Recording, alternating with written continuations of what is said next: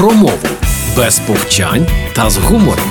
Штрафів і складання іспитів не буде. Програма Мовний патруль на Радіо Перше. Вітаю на Радіо Перше.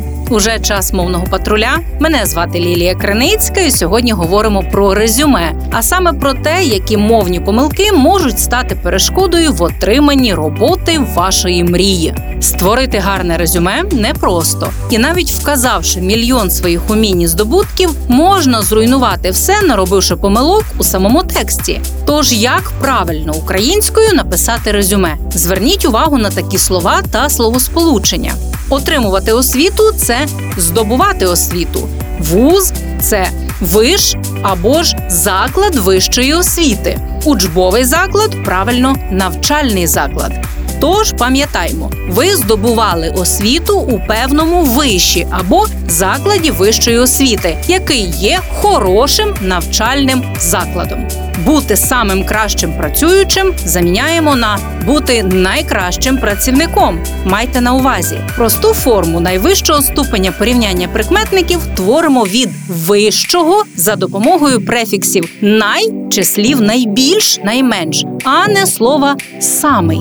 Тож у нас немає самих кращих працівників, але є працівники найкращі. Займати посаду і обіймати, приймати участь це брати участь.